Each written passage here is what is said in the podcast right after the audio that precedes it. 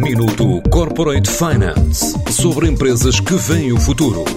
Minuto Corporate Finance na TSF, à terça e à quinta-feira, antes da uma e das seis da tarde, com o apoio Moneris. Grupo Moneris, uma visão de 360 graus no apoio à gestão. www.moneris.pt Não é de Silicon Valley, mas é de Penela. A Seattle, a empresa que começou numa garagem e hoje é referência mundial no fabrico de betoneiras. Um negócio familiar fundado por Mário Simões, atual chairman do grupo, que este ano vai investir cerca de 5 milhões numa nova unidade, além de projetos de emprego ativo para pessoas com deficiência e outro de saúde para colaboradores que quer expandir às populações locais. O negócio em si iniciou em 1988, num espaço de 25 metros quadrados, que era uma garagem em casa dos meus pais o negócio evoluiu, já há alguns anos esta parte, e uh, temos uma linha totalmente automatizada, com robôs, uh, tecnologia japonesa implantados, robôs de soldadura, robôs de pintura, CNCs. Ou seja, nós hoje, com este nível de inovação, temos uma capacidade para produzir 400 betoneiras por dia ou 100 mil por ano. E posso lhe dizer que temos uma capacidade instalada uh, que ainda está a 30, 35% da totalidade da nossa produção atual. Portanto, temos uma margem de crescimento. Eu costumo dizer que o céu é o limite. Numa altura que percorre o mundo, a ideia no futuro chegar a uma centena de países, em estudo estão mercados como os Estados Unidos. Nosso objetivo é chegar aos 100 países até 2023. Nós temos vários mercados em termos de prospeção.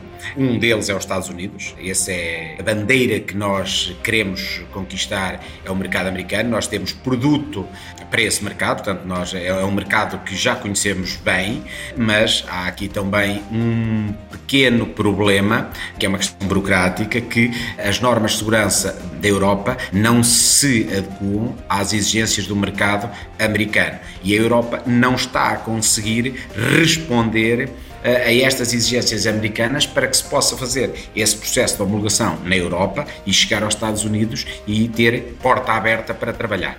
Portanto, é um, um processo burocrático bastante uh, complicado, mas que é uma bandeira que nós queremos, devido à sua dimensão, ao seu potencial e, acima de tudo, o feedback que temos tido de várias empresas americanas que constantemente nos contactam e que nós contactamos com o intuito de abrir esse mercado. O objetivo este ano passa também por atingir pela 11 vez o título de PME Excelência finalizar investimentos e iniciar uma nova unidade produtiva com o orçamento na ordem dos 5 milhões de euros. Esse investimento irá rondar eh, com a unidade de produção e todo o equipamento necessário, não só para isso, mas que está neste projeto, rondará os 5 milhões de euros. Aliado a isso, é, como é lógico, nós somos PME Excelência 10 anos consecutivos, portanto sem interrupção, e mais uma vez pretendemos ser 11 vezes consecutiva PME Excelência, passando nestas crises todas que atravessámos, a bolha imobiliária espanhola, as crises da entrada da Troika em Portugal,